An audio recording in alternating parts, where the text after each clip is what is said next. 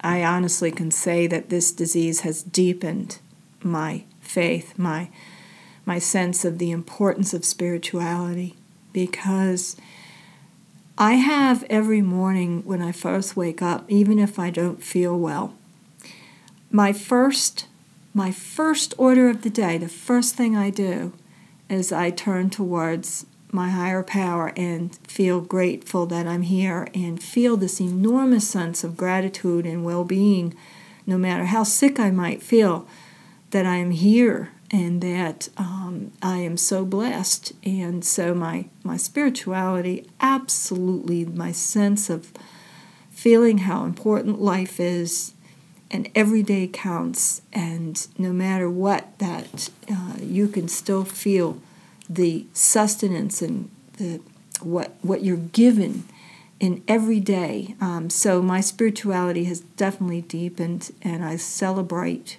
I celebrate life more than ever.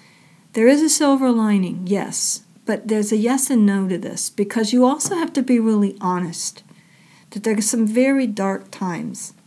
It's like if you're trying too hard to see the good side, the bright side, and the silver lining, you can sometimes I think, deny yourself the real grief and darkness and sadness that's part of the journey too, to having this. Because there are a lot of things I could be doing with my life that I can't be doing. And I need to grieve that. I need to have time for the grief. But I also certainly do need to, most of the time, value um, and see the positives about what I'm learning, the wisdom of what I'm learning. And I would say the greatest gift is compassion from what I'm learning. But darn it, please, I wish people wouldn't just only talk about the bright side. It's so important to talk about the dark parts of the journey too.